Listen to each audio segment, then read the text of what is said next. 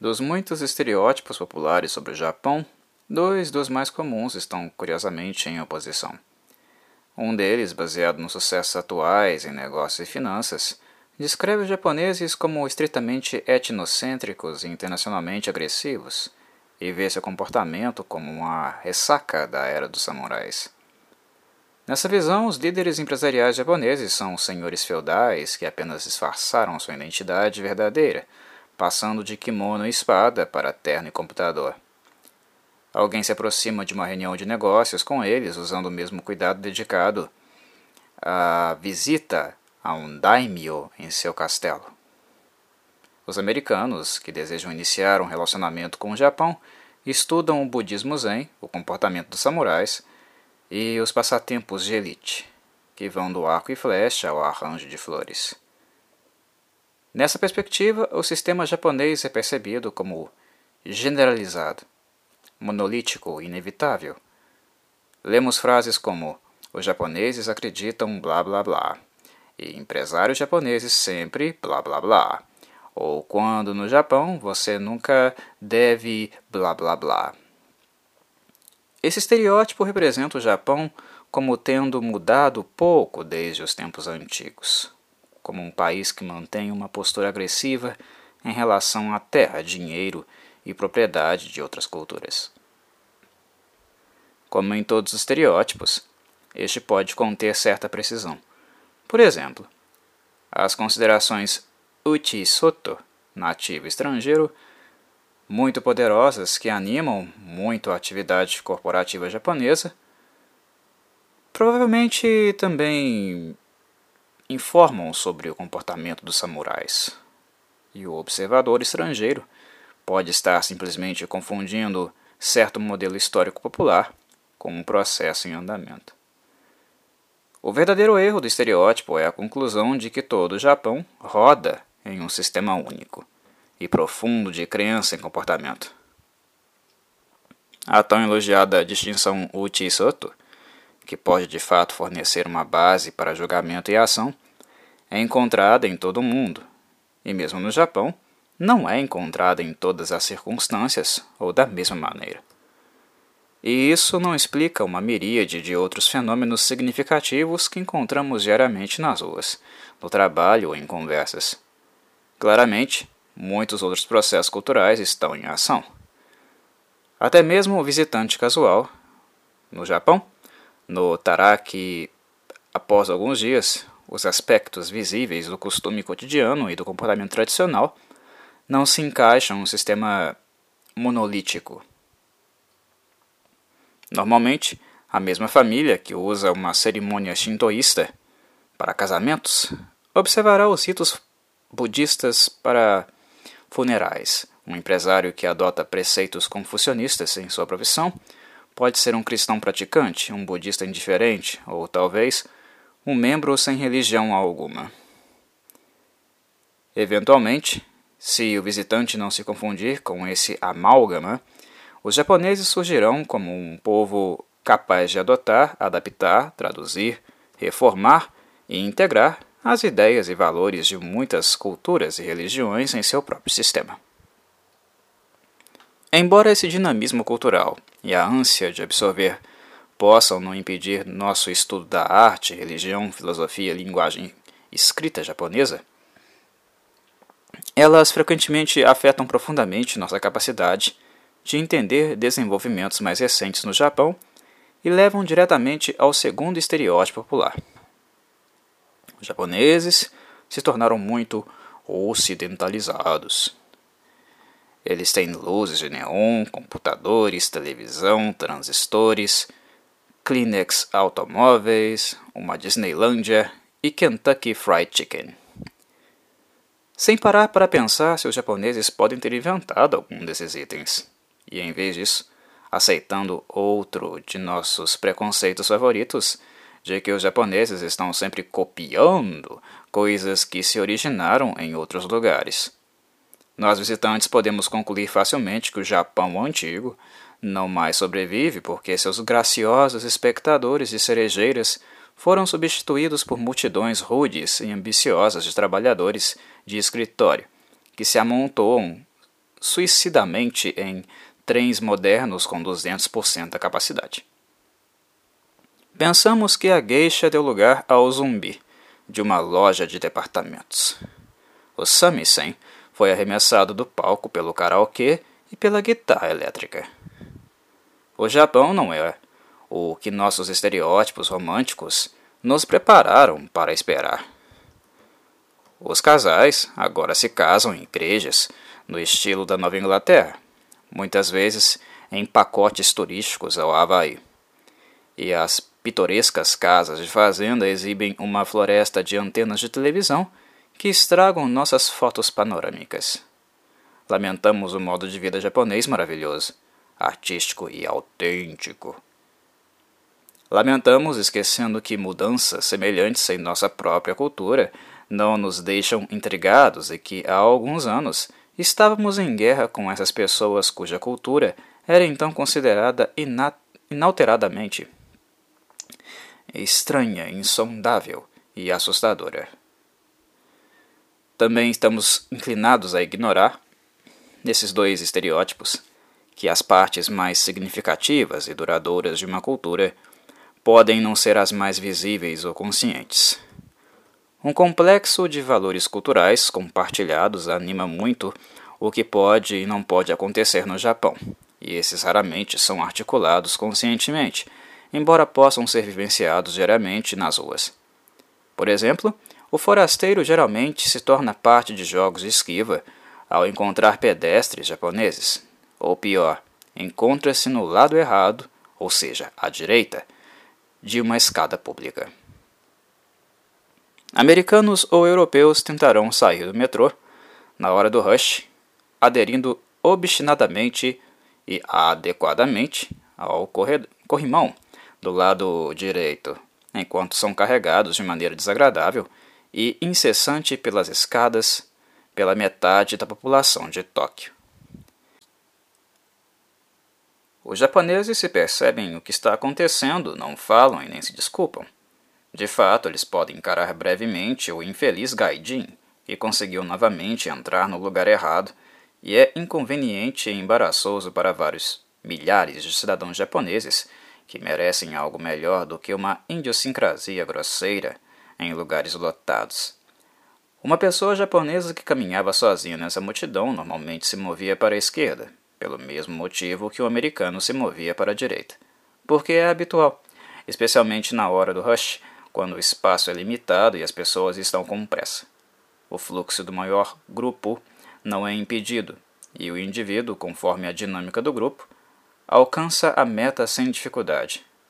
De fato, em algumas estações de metrô de Tóquio, onde é mais provável que estrangeiros apareçam, agora existem pegadas pintadas no chão para indicar o caminho para a escada comum ou a escada rolante correta.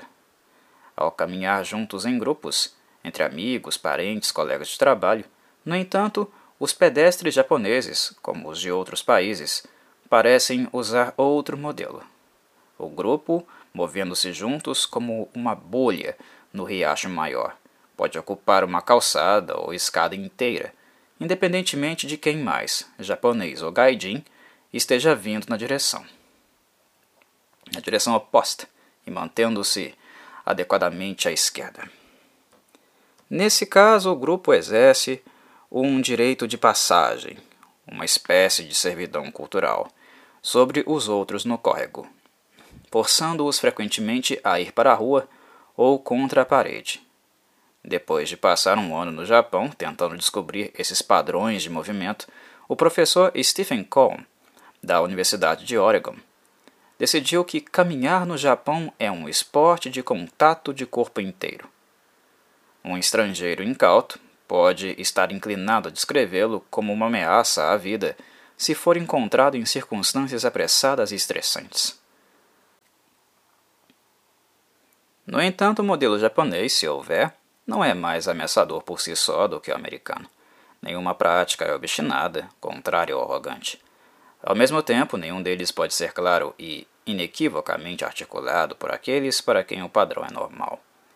Ambos os sistemas são relativamente consistentes e se baseiam em fazer o que parece certo de acordo com suposições que, embora raramente declaradas abertamente, são tão profundamente integrados aos valores e ações da vida cotidiana que eles não exigem pensamento consciente.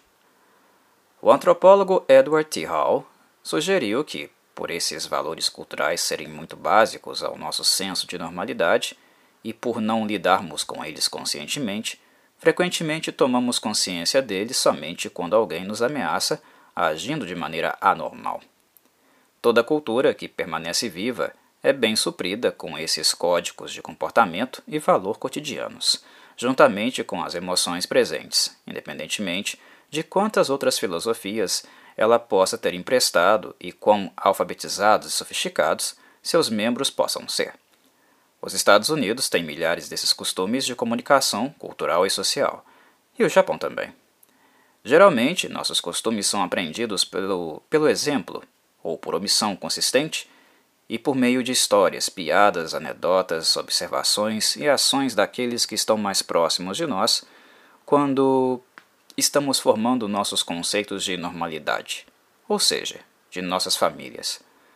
Tais ideias e valores permanecem não declarados e inquestionáveis na maior parte do tempo, porque representam maneiras comuns de se comportar. Elas são mencionadas rapidamente, no entanto, se transgredimos a regra não declarada. Quando se de repente ouvimos um trovão dos pais. Nunca me deixe de pegar fazendo isso de novo. Esses são os assuntos menos prováveis de surgir quando discutimos conscientemente ou intelectualmente nossa cultura ou a dos outros. Quando foi a última vez que você falou sobre qual lado da escada sua cultura usa, ou qual a sua proximidade com um estranho do sexo oposto durante a conversa, ou as variações culturais do significado do contato visual? Atingir e reconhecer esse nível dinâmico e subjacente de comunicação cultural pode ser uma das aventuras mais emocionantes, pois de repente encontramos janelas se abrindo, luzes acesas, coisas que faziam sentido, que antes estavam nubladas, confusas ou até pareciam perigosas. Começamos a observar o não dito, o automático, o óbvio, pelas formas padronizadas pelas quais as coisas acontecem ou não e pelas normalidades sutis e não mencionadas que estão no coração das partes familiares e, portanto, duradouras e sustentadoras da vida cotidiana. Figurativamente falando, devemos estar dispostos a experimentar os dois lados da escada, a tomar consciência do familiar, por mais óbvio e simples que possa parecer, de tal maneira que práticas culturais, diferentes da nossa, registrem como aventuras no caleidoscópio de significado humano, ao invés de confirmação de que outros povos são rudes ou atrasados. Muitos não estão dispostos a ir tão longe e talvez nem o considerem uma alternativa. Uma americana muito familiarizada com o Japão e seu idioma confidenciou que, após seu primeiro ano em Tóquio, não aguentava mais as trombadas diárias e trocou sua bolsa de couro macio por uma pasta dura, para melhor se proteger das multidões de metrô.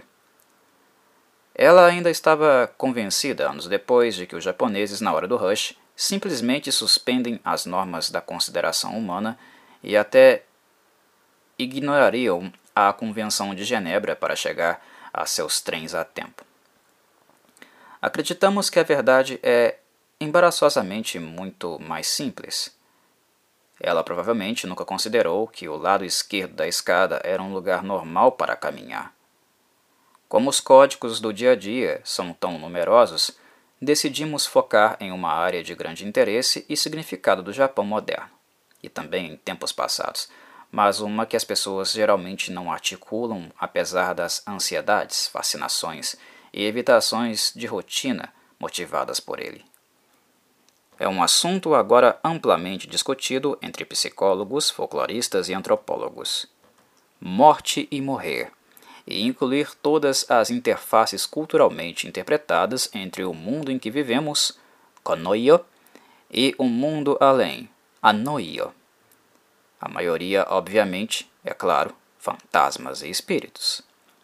Nossa impressão é que a morte não é apenas um assunto comum no folclore japonês, mas parece realmente ser o principal tópico na tradição japonesa. Quase todo festival, todo ritual, todo costume está ligado de alguma maneira às relações entre os vivos e os mortos, entre a família atual e seus ancestrais, entre a ocupação atual e seus antepassados.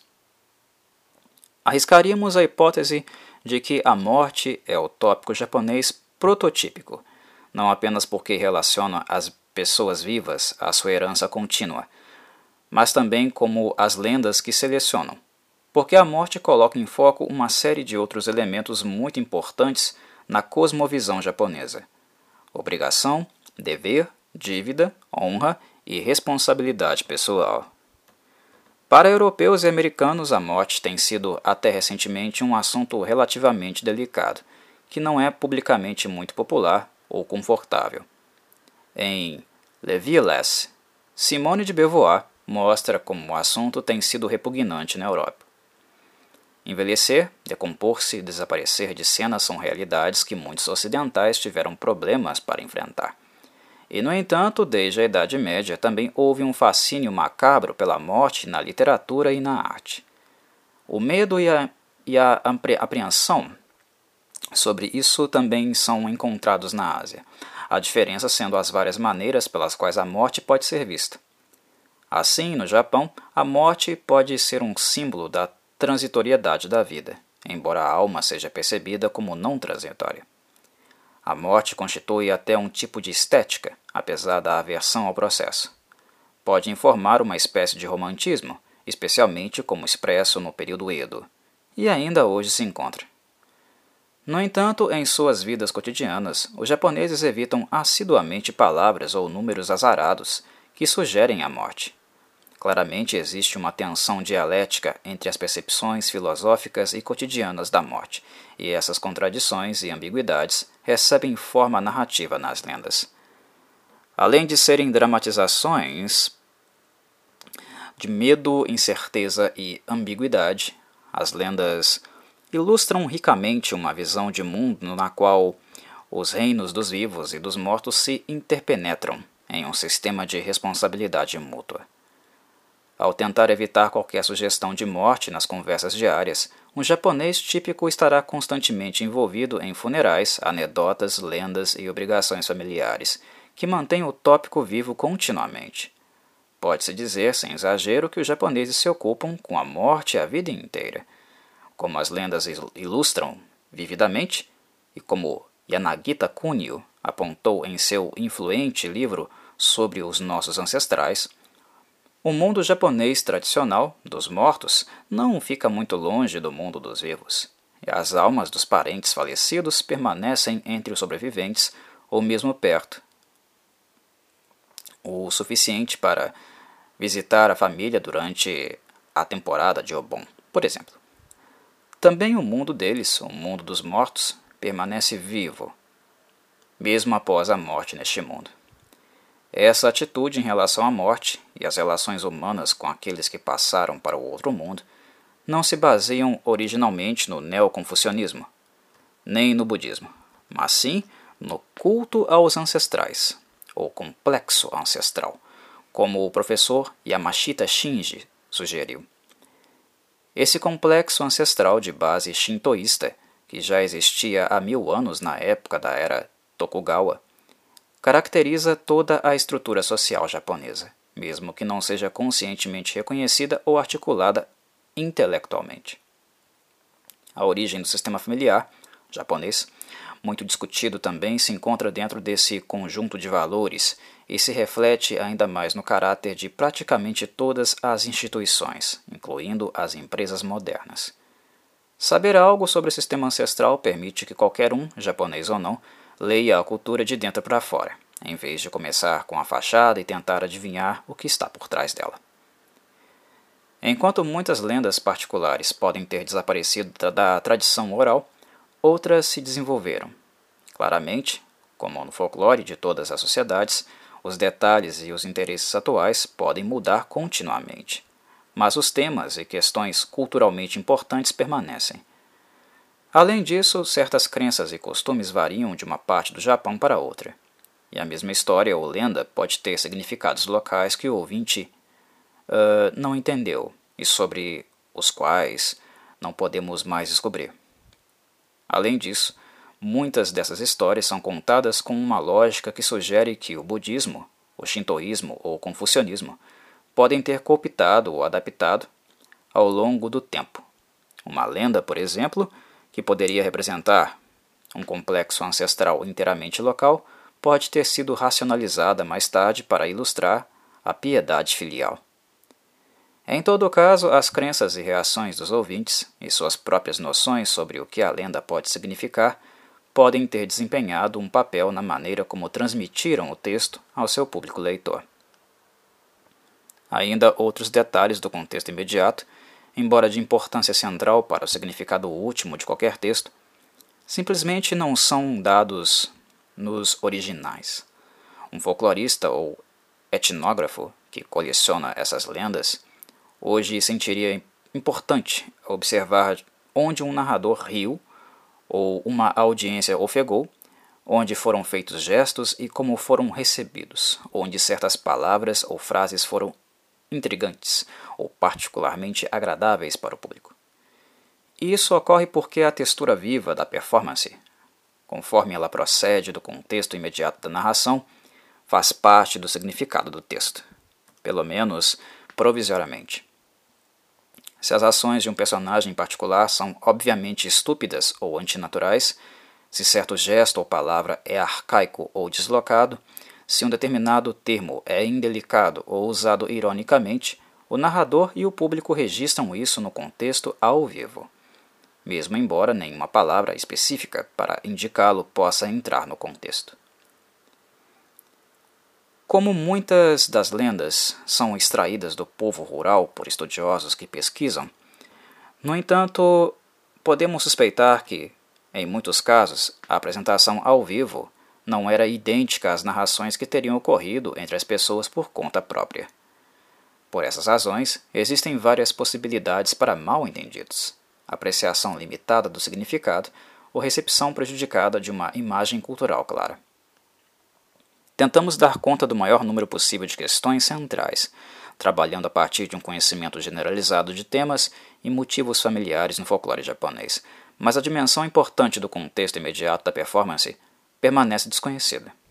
Mesmo assim, em nosso tratamento desses costumes e lendas, queremos enfatizar, tanto quanto possível, seu aspecto vivo e performativo, porque essas são expressões culturais que normalmente continuam a existir porque são executadas por pessoas entre si, e não são lidas em livros.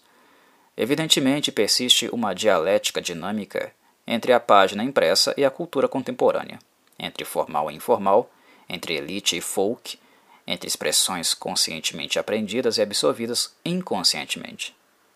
Seria estranho se não fosse assim. Mas o componente oral de qualquer cultura, a parte que é mantida na rotina mundana e inconsciente da vida cotidiana e da normalidade cultural, é o elemento que anima mais profundamente a cultura e sua gama de significados compreendidos.